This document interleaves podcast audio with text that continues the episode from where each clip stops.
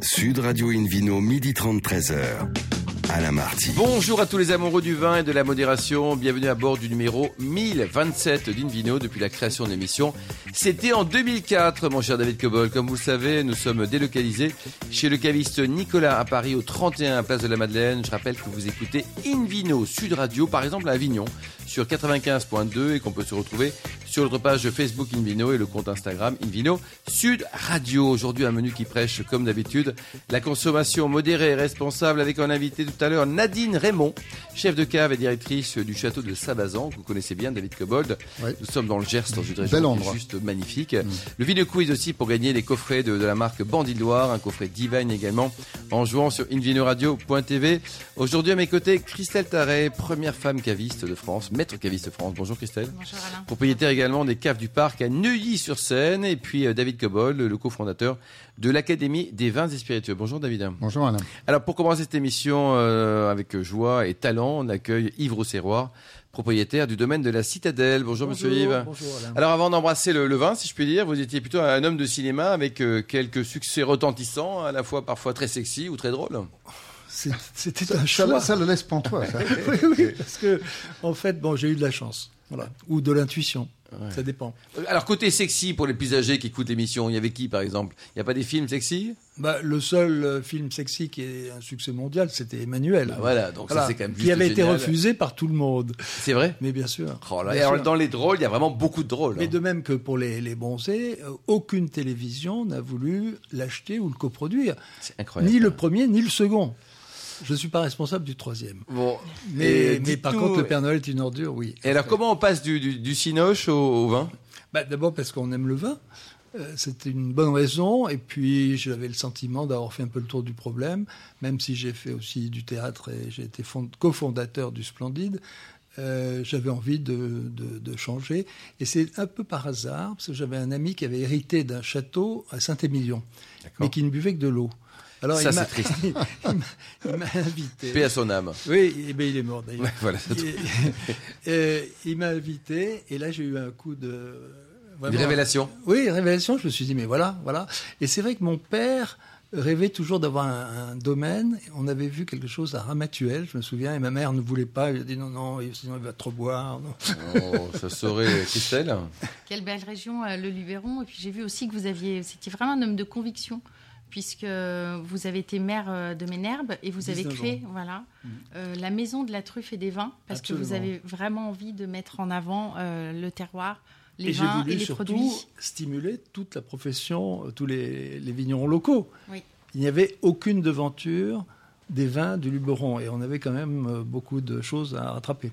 Et quand j'ai vu à Saint-Émilion que la maison des vins était, euh, était gérée en fait par le syndicat des, des vignerons, je suis allé, je suis allé voir les le syndicat du Luberon et ils m'ont dit non non on n'a pas besoin de ça. Et finalement je l'ai quand même réussi à la Je créer. le fais seul. Et pas, pas tout à fait seul, ce sont les Américains qui m'ont aidé, ce qui est Ah quand oui. même incroyable. Bah, ils sont là quand il faut, ces gens. J'ai pu avoir quasiment presque 50% du financement par le World Monument Fund. Incroyable. Au rythme que la incroyable. maison, l'hôtel particulier qui était en- quasiment en ruine, c'était pile poil dans l'axe de travail de World Monument Fund. Bon, il fallait quand même un intermédiaire. J'avais une américaine qui habitait à Ménherbe et qui a tout de suite compris qu'il fallait m'aider. Bien sûr. Et la truffe alors? Et la truffe, ben, parce que c'est la région la plus importante en France pour la trufficulture. Le marché, c'est quand? C'est à quelle époque? Alors, moi, j'ai créé le premier marché à Ménherbe entre Noël et Jour de l'An, au moment où la- on dit qu'il y a la trêve des confiseurs, mais il n'y avait pas de concurrence, sauf s'il y a un tremblement de terre. Vous aimez la truffe, David Cobol? Parce que c'est quand même très bon et très cher. Euh, C'est très cher, c'était moins cher cette année. Je pense que le confinement avait du bien pour nous, euh, consommateurs particuliers, puisque les restaurateurs étaient enfermés. Il Ah oui, c'est vrai, il fallait bien On pouvait trouver des truffe, truffes. Enfin, moi, Ouais. j'adore les truffes, oui. Ah, ben, Et alors, j'ai jumelé Ménherbe avec la truffe blanche d'Alba. Ah, génial. Euh, il fallait le faire. Qui et est encore fait plus avec- cher. Oui, ah oui, plus cher. Avec Grinzane et Cavour, qui est un petit, Ouais, magnifique. Le- petit village qui est à côté d'Alba, où- qui est le siège de la confrérie des, des trufficulteurs Et euh, des vins de Barolo. et aussi. des vins de Barolo. Et qu'est-ce qu'on peut vraiment déguster, Christelle, avec un, des plats élaborés à partir de truffes? Tous les vins fonctionnent ou pas?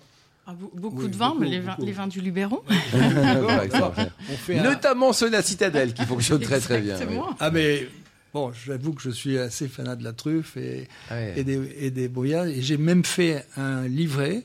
J'ai demandé à tous mes concurrents et néanmoins collègues de me donner une recette de leur mère ou de leur grand-mère. Je Ah l'ai oui. classé par entrée, poisson, ça, et euh, je l'ai fait au profit euh, d'une association. et Bah, c'est super comme et, idée, ça et finalement, c'est formidable parce que ça me permet aussi de faire des cadeaux. Et la maison de la truffe et du vin en a et Ouais. Est-ce que vous connaissez quelqu'un qui possède une collection avec 1200 tire-bouchons? On m'en a parlé. mais oui, mais oui. Et j'ai surtout une compression de César unique. Euh, qui- Là, Vous avez créé le musée du Oui, tire-bouchon j'ai- j'ai créé le musée. oui. et qui. J'ai créé le musée un peu par hasard, en fait. Je venais de créer le domaine et tout d'un coup, j'ai réalisé qu'il n'y avait jamais eu de marque dans cet endroit. J'avais acheté la ferme avec 8 hectares à un paysan qui envoyait tout à la coopérative. Donc, euh, tout d'un coup, je me suis dit, mais comment je vais faire? Il faut que je trouve une idée. Et alors, un jour, je me retrouve à Drouot pour acheter un tableau et je vois vendre une collection de tire-bouchons, une petite collection d'un sommelier. Il y avait à peu près 200 tire-bouchons. Ah, c'est pas mal les 200 tire-bouchons. Oui, mais c'est pas beaucoup. Et alors, euh, j'appelle un de mes copains, commissaire-priseur, et je lui dis comment je peux faire pour acheter la totalité? Bah oui. Il m'a dit, ben, tu lèves la main, tu achètes le premier. 200 le fois, tu deuxième, lèves la main tout ça. 200 fois. ouais. Au bout du 7 ou 8e, tu vas déstabiliser mon confrère et les acheteurs éventuels. Le lendemain, j'y vais. La salle était bourrée. Mais je me suis dit, mais c'est pas possible, le nombre de gens qui s'intéressent au tire-bouchon. J'avais jamais regardé un tire- tire-bouchon de ma vie. Et là, j'ai commencé à acheter. Au bout de quelques lots, il y a mon voisin qui me dit, écoutez, monsieur, arrêtez, ça fait trois fois que vous achetez les mêmes tire-bouchons, laissez-en pour les autres. Alors, je me calme un peu, mais j'achète 80% de la vente. Et puis, je vais payer. Et là, il y a trois types qui s'approchent de moi et me disent, mais qui êtes-vous? Vous êtes antiquaire? Non, non. Vous êtes marchand? Non, non, pas du tout. Vous êtes brocanteur? Non, non, je suis collectionneur. Mais on vous a jamais vu. Ben, j'ai commencé il y a une heure. Oui, c'est ça. bon, on arrive sur le vin peut-être de, de la Oui, Citadelle. J'avais commencé une collection de tire-bouchons, mais j'ai arrêté euh, au vrai bout de quatre à peu près, pas plus. Un ouais. quatre, J'ai très pas bon, dépassé. oui, les cuvées. Donc vous avez plusieurs cuvées. Le châtaignier. On a 15 cuvées différentes parce que la particularité du domaine, et c'est une chance, on a 75 parcelles avec des sols différents, des altitudes différentes et des expositions au soleil différentes, plus la différence des, des- des cépages naturellement. Et on a donc, euh, voyez-vous, euh, des sols Oui. qui donnent une véritable... Alors, le voyez-vous à la radio, c'est pas facile. hein. Ils sont comment les sols, David Je vais, je vais le montrer au micro. hein. Comme ça, tout le monde peut le voir. C'est difficile. quoi le type de sol Il y d'ailleurs, avait, la, David il y avait la Alors, mer autrefois. Il y a des marnes marnes. sableuses, il y a des sables du Miocène graveleux, des sables du Miocène limoneux Ouais. et de la molasse graiseuse calcaire. Et alors, Yves, dites tout sur votre production. Là, vous faites pas comme tous ces gens du Sud, 98% de rosé quand même. Ah non. Ah bon? Ah non, Enfin, sûrement enfin des gens non, normaux. Non, non, justement, on n'en fait pas beaucoup. D'abord parce que tout le monde parle des rosés de Provence. Et donc nous sommes pourtant en Provence sur le plan administratif, mais on fait partie de la vallée du Rhône. Et on est dans le Rhône Sud, alors qu'on est administrativement en Provence. C'est Oui. une des particularités de notre appellation. C'est la France. Et oui, oui. Et, et donc, on fait plutôt 60%, 60-65% de rouge, 20% de blanc, et les blancs sont assez remarqués et remarquables parce qu'on est dans le nord Luberon, donc un climat apparemment plus frais, et 20 pour, 15%, 15 à 20%, 15% de, de rosé. David Cobol, un petit je- commentaire sur les blancs du Luberon Oui, oui, justement. Je pense que les blancs, c'est un bon choix pour les truffes. Euh, moi, je suis Oui. assez fanatique des, des grands blancs, notamment des. Évidemment, on peut penser aux grands ermitages, des Bien choses sûr. comme ça. Mais ces vins-là aussi, c'est vrai que le nord du Luberon, c'est un climat frais pour la Provence. Qu'est-ce qu'on a comme pense pas parce qu'il y a l'altitude. Alors, je sais pas, je, vais, je pars sous contrôle de Monsieur Roussirouard. Je pense qu'il y a de la clairette, il y a peut-être du bourbolin, qu'il y a marsanne, roussanne. Roussanne, Roussanne, beaucoup. oui, beaucoup. Euh, on, a, on a pratiquement tous les Tous les cépages cépages du de, Sud. de la vallée du Rhône. hein. Grenache Euh, blanc. Grenache blanc aussi, Aussi, oui, absolument. Ouais. Oui, oui. Et euh, on, alors moi je suis un peu iconoclaste à l'époque. Non, mais soyez naturel. Il faut l'être. Il faut l'être. J'avais, mais j'aimais bien le chardonnay, j'aimais bien le cabernet Vous et le vionnier. Donc j'ai planté du vionnier qui ne faisait pas partie de l'appellation, mais qui en fait partie maintenant. Alors, vous avez aussi un Par rouge contre- étonnant, là, très très haut de gamme, hein, avec des, ca- des, des cépages pas autochtones. Exactement. Et j'avais donc planté du cabernet et euh, du vionnier. Et pourquoi? Parce que en visitant tous les, les- les domaines de la région, j'étais allé chez Trévalon et M. Durbach avait eu beaucoup de difficultés à ouvrir son- sa maison un dimanche. Il n'en avait rien à cirer. J'ai dit, je- on m'a parlé de votre vin, je veux absolument le goûter et l'acheter. Et quand j'ai goûté ça, je me suis dit, bon, formidable, je planterai du cabernet, ce qui n'était pas autorisé. Et euh, c'était en 90. En 2016, on est passé en bio et j'ai fait ma première cuvée ultime avec euh, du Syrah et du Cabernet. Et c'est notre. Et ça donne quoi? Parce qu'on n'a pas dégusté. Mais quoi. je, je j'en ai apporté. Oui, alors ça c'est un peu pareil, nous sommes à la radio. Donc le, le type de. C'est vrai que cet assemblage est, est- est tout à fait intéressant. Il faut savoir que c'est l'assemblage le plus pratiqué en Australie. Ah, Ouais. Syrah Cabernet. important. Et c'était le euh, Jules Guyot au 19e siècle qui l'a- l'avait conseillé dans le, dans le métier. Et c'est ça qu'Eloé d'Urbach a suivi en plantant moitié à moitié, ce qu'il a fait euh, s'auto-exclure de l'appellation Lébo, Oui. qui l'empêchait de- d'avoir plus de 25%. Il Eh a oui. dit, allez vous faire voir, Oui. poliment, euh, je reste en dehors, et du coup, comme ils vendent 120 trois fois ou quatre fois le prix des, des sûr. ils s'en moquent. Alors et le vin est magnifique. Autrefois, il y avait beaucoup de Cabernet en Provence. Et oui, Bien sûr. C'était- Et puis il y a eu le problème de l'INAO, les- le- Oui, la jalousie et des Bourguignons et des, Des Bordelais. Bordelais qui ont dit non, non, pas de Cabernet, pas de Combien elle vaut cette cuvée hein, pour, pour, un- pour Alors, un vin d'exception, on va prix dire public 45 euros. et, et là, le millésime actuel, c'est quoi? Vous êtes sur quel Alors millésime? 2017. 2017, quoi. Qui était une belle. 2017. euh, Mais on le fait pas euh, chaque année non Mais plus. oui. Il faut vraiment que ça soit Oui. Et on Voilà. peut l'attendre combien de temps, selon vous, Yves? Alors, le, la cuvée du gouverneur, qui est donc son, son frère, Hum. mais qui est pratiquement à 90% Syrah, 10% Grenache. Oui. Euh, la- il y a deux ans, la revue du vin de France euh, m'avait demandé une verticale sur 13 ans.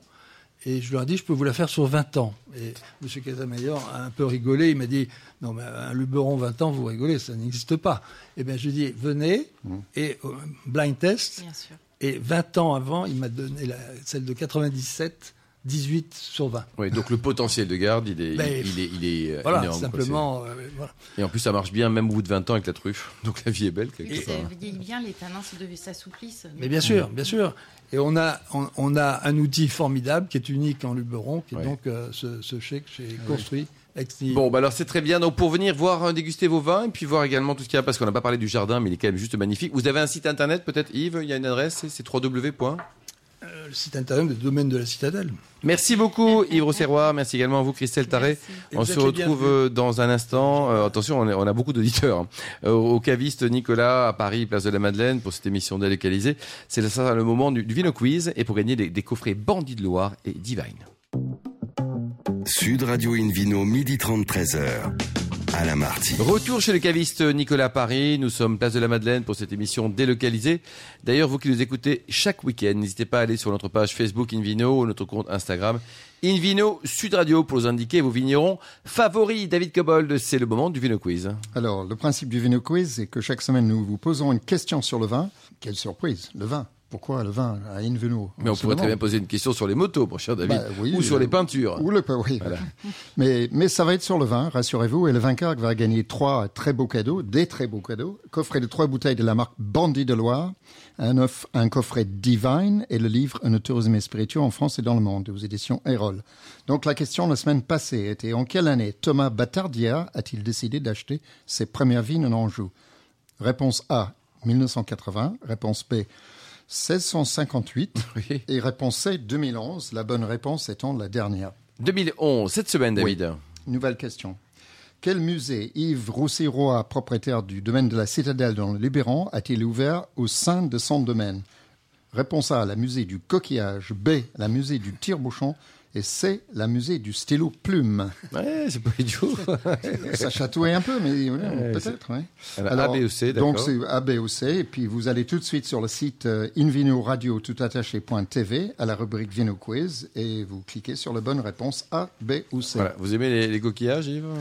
Il y en a beaucoup, il y a beaucoup de fossiles. Bien sûr, il y avait la y mer. avait la mer. Donc c'est, Et- j'ai un ensemble de coquilles Saint-Jacques extraordinaire. et j'en ai offert un bloc à Chirac qui m'avait offert un tire-bouchon.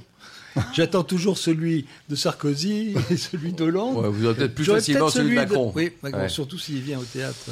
Exactement. Alors, euh, euh, nous avons aujourd'hui, merci David, hein, Invino sur Radio donc accueille par téléphone Nadine Raymond, qui est chef de cave et directrice du château de Sabazan. Bonjour Nadine. Bonjour. Alors Bonjour, vous êtes situé Nadine. quand même dans, l'une des plus belles régions du monde. hein. Vous, êtes- vous êtes où exactement?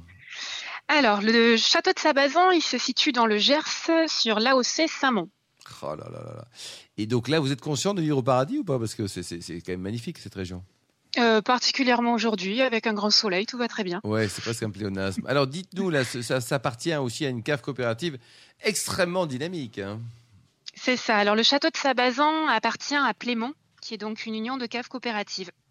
Très bien. Christelle Et vous venez d'arriver, je crois, euh, Nadine. Alors moi ça fait ça fait euh, ça fait quand même plusieurs années que je suis euh, que je travaille à Plémont. J'étais sur toute la partie recherche et développement, notamment sur euh, on travaillait sur tous nos cépages du Piémont pyrénéen. Et là je viens d'arriver pour reprendre le, le domaine du, du château de Sabazan. Et vous êtes passionné euh, d'ampélographie aussi. Bah, disons que quand on travaille dans cette région où il y a plein de bijoux et plein de merveilles qu'on trouve nulle part ailleurs, euh, c'est sûr qu'on ne on peut que s'y intéresser. Euh, Nadine, si je peux po- poser, vous poser une question. Euh, la, la collection que je connais bien, le musée ampélographique qui est remarquable, créé par Plément, est-ce que vous avez l'intention de planter quelques-uns de ces cépages retrouvés à Sabazan Ouais, c'est tout à fait le cas. Alors sur le au château de Sabazan, donc on travaille uniquement sur la OC Saint-Mond. Donc en encépagement, c'est euh, Tanat, Cabernet Franc, Cabernet Sauvignon et Pinanque. Et petit à petit, on va introduire le, le dernier né de l'appellation qui est le tardif. Ah, Le oui. tardif. Le Et alors tardif qui est tardif. Il se vendange quand, le tardif?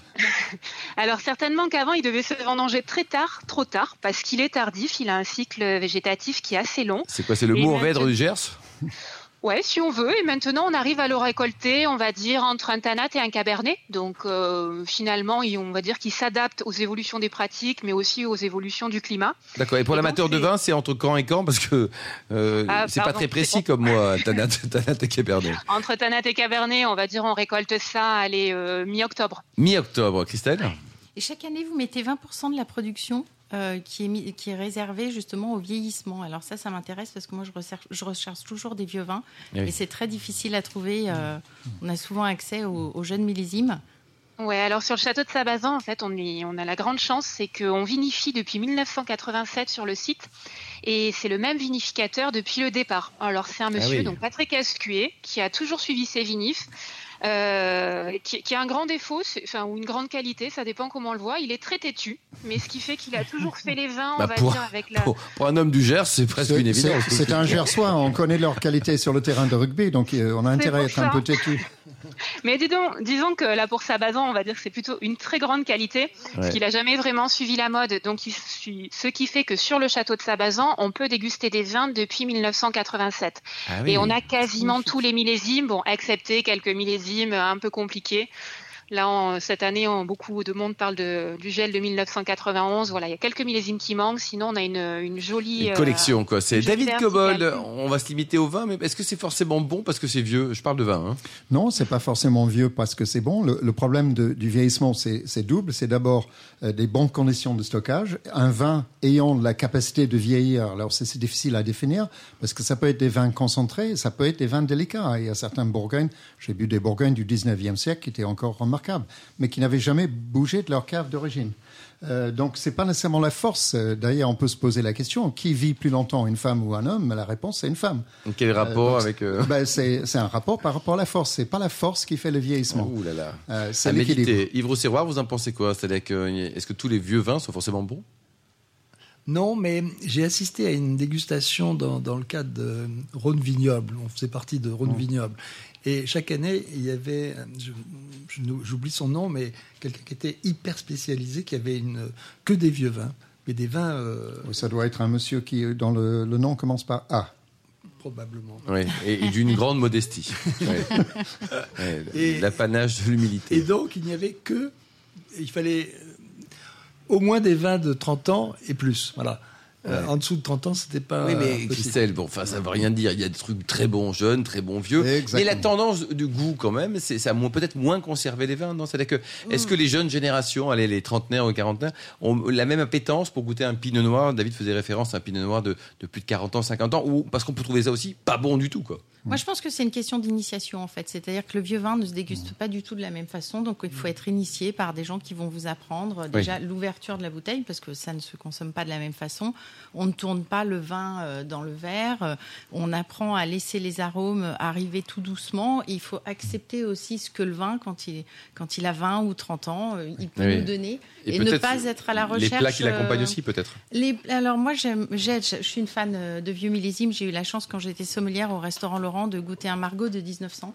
Et, 1900, il est exactement. comment ah ben c'était. Alors on a pensé. Il est monsieur en pleine Bourg- forme, comme Ouais, euh, Grosserrois. Philippe Bourguignon m'a dit qu'il pensait qu'il avait été à l'époque. On rajoutait du Porto à un certain moment pour leur redonner du corps. Alors, faut pas le dire, mais oui, Voilà. quand même. hein. Oui. Ça, ça, c'est Et, euh, c'est quelque chose qui est un vieux tour de, de marchand de vin. Mon père le- l'exploitait. Il, était, euh, il travaillait dans le vin toute sa vie, importateur et distributeur de vin en Angleterre. Et sur les très vieux millésimes, parfois, il rajoutait un peu de porto. Allez, on revient vers vous, Nadine Raymond. Dites-nous, vous avez combien de- d'hectares de vignes à Sabazan?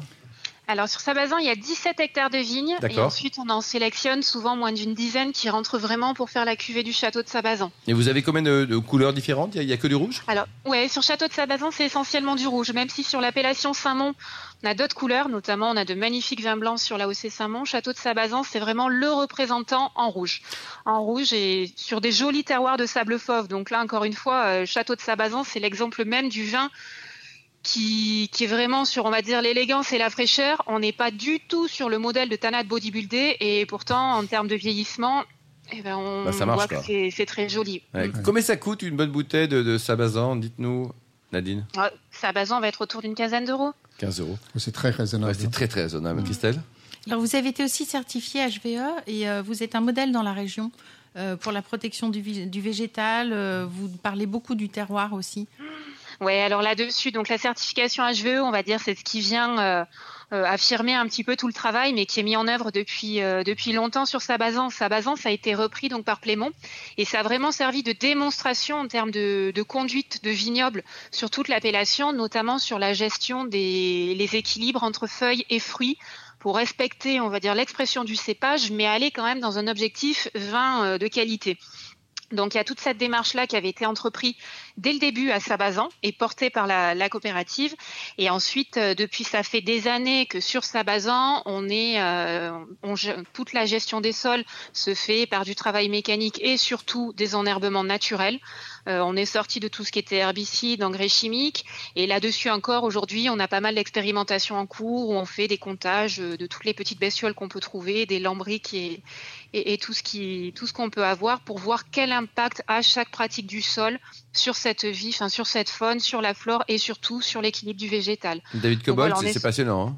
Oui, oui, tout à fait. Est-ce que, euh, est-ce que vous avez expérimenté ou, ou vous avez vu à l'ouvrage ce nouveau robot euh, qui permet un travail, de, un décavernonnage, par exemple, mécanique, euh, mais sans blesser les pieds, qui est beaucoup plus délicat que quelqu'un tractoriste Parce que j'ai vu ce truc à, à l'ouvrage, c'est assez impressionnant. Ce sont des jeunes in- in- ingénieurs de Toulouse qui l'ont inventé. Euh, D'abord travaillant sur d'autres euh, d'autres systèmes de, de, de production, pas que la vigne, mais c'est tout à fait applicable à la vigne. Je l'ai vu à l'ou- à l'ouvrage. Est-ce que vous avez vu ça, Nadine? Oui, alors euh, on le suit de très près, là, toutes ces avancées sur la robotique, parce qu'aujourd'hui, c'est vrai qu'on est une région où on a un climat bah, pyrénéen, donc euh, aujourd'hui, il fait un grand soleil, on a quand même des printemps relativement pluvieux, donc de l'herbe qui pousse. C'est vrai que la gestion de l'herbe, c'est quand même une, une grosse question pour tous nos vignerons. Et donc, euh, tout ce qui est travail du sol mécanique, ça prend beaucoup de temps, et de temps et de technicité. Donc, c'est sûr que tout ce qui pourra, on va dire, être robotisé, et en plus de ça, alors, ça fera certes peut-être gagner du temps aux vignerons, mais ça fera surtout, on va dire, c'est dans la justesse et la précision du travail Oui, qu'on doit ça. pouvoir y gagner. Yves Rousserrois, vous, vous en avez acheté un? On vient, on vient d'acheter cet appareil. Un petit en robot, Italie. Ce sont des lanières, des, des espèces de. Ce sont des lanières qui, qui, qui tournent verticalement euh, et qui permettent. Bon, alors, on, on le recevra dans un mois. Il est évident qu'en étant en bio, on a. Des, De l'herbe, il a ça tellement pousse. plu, il a tellement plu en plus ces, ces dernières semaines. Ouais. C'est terrible. Donc, euh, quand j'ai vu euh, cet appareil, on a fait une démonstration. Je dis, c'est c'est absolument génial et on, on va l'expérimenter. Donc On Vous est, aurez un robot à la maison. voilà, bah, Il faut lui trouver un, un- un prénom sympa, non Bon, très bien. Pour terminer, Nadine, dites-nous, euh, qu'est-ce qu'on peut imaginer comme type de plat avec un, un château de Sabazan euh, de quelques années? Alors, un type de plat de quelques années, alors je vais pas vous faire le magret local. Oh, si, Euh. c'est que du light. Bon, si vous voulez un magret local, ça, ça peut être, euh, ça peut être très facile.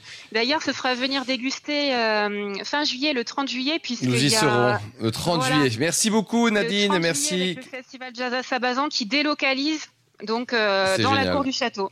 Merci beaucoup, nous y serons, Nadine. Euh, merci aussi à, Christelle, à Yves Serroir, à David Cobol, aux millions d'amateurs de vin qui nous écoutent euh, chaque week-end. Un clin d'œil à Justine qui a préparé cette émission, ainsi qu'à Sébastien pour la technique. Fin de ce numéro d'Invino Sud Radio. Rendez-vous sur sudradio.fr, invinoradio.tv, notre page Facebook, notre compte Instagram. Et on se retrouve demain, demain à 12h30 pour une nouvelle émission. On recevra notamment Frédéric Olivier, propriétaire du château Le Bouis et puis spécialiste de l'œnotourisme. Emmanuel Girard aidé pour le meilleur de la Savoie. D'ici là, excellent déjeuner. Restez fidèles à Sud Radio. Encouragez tous les vignerons français, puis surtout respectez la plus grande démodération. Salut!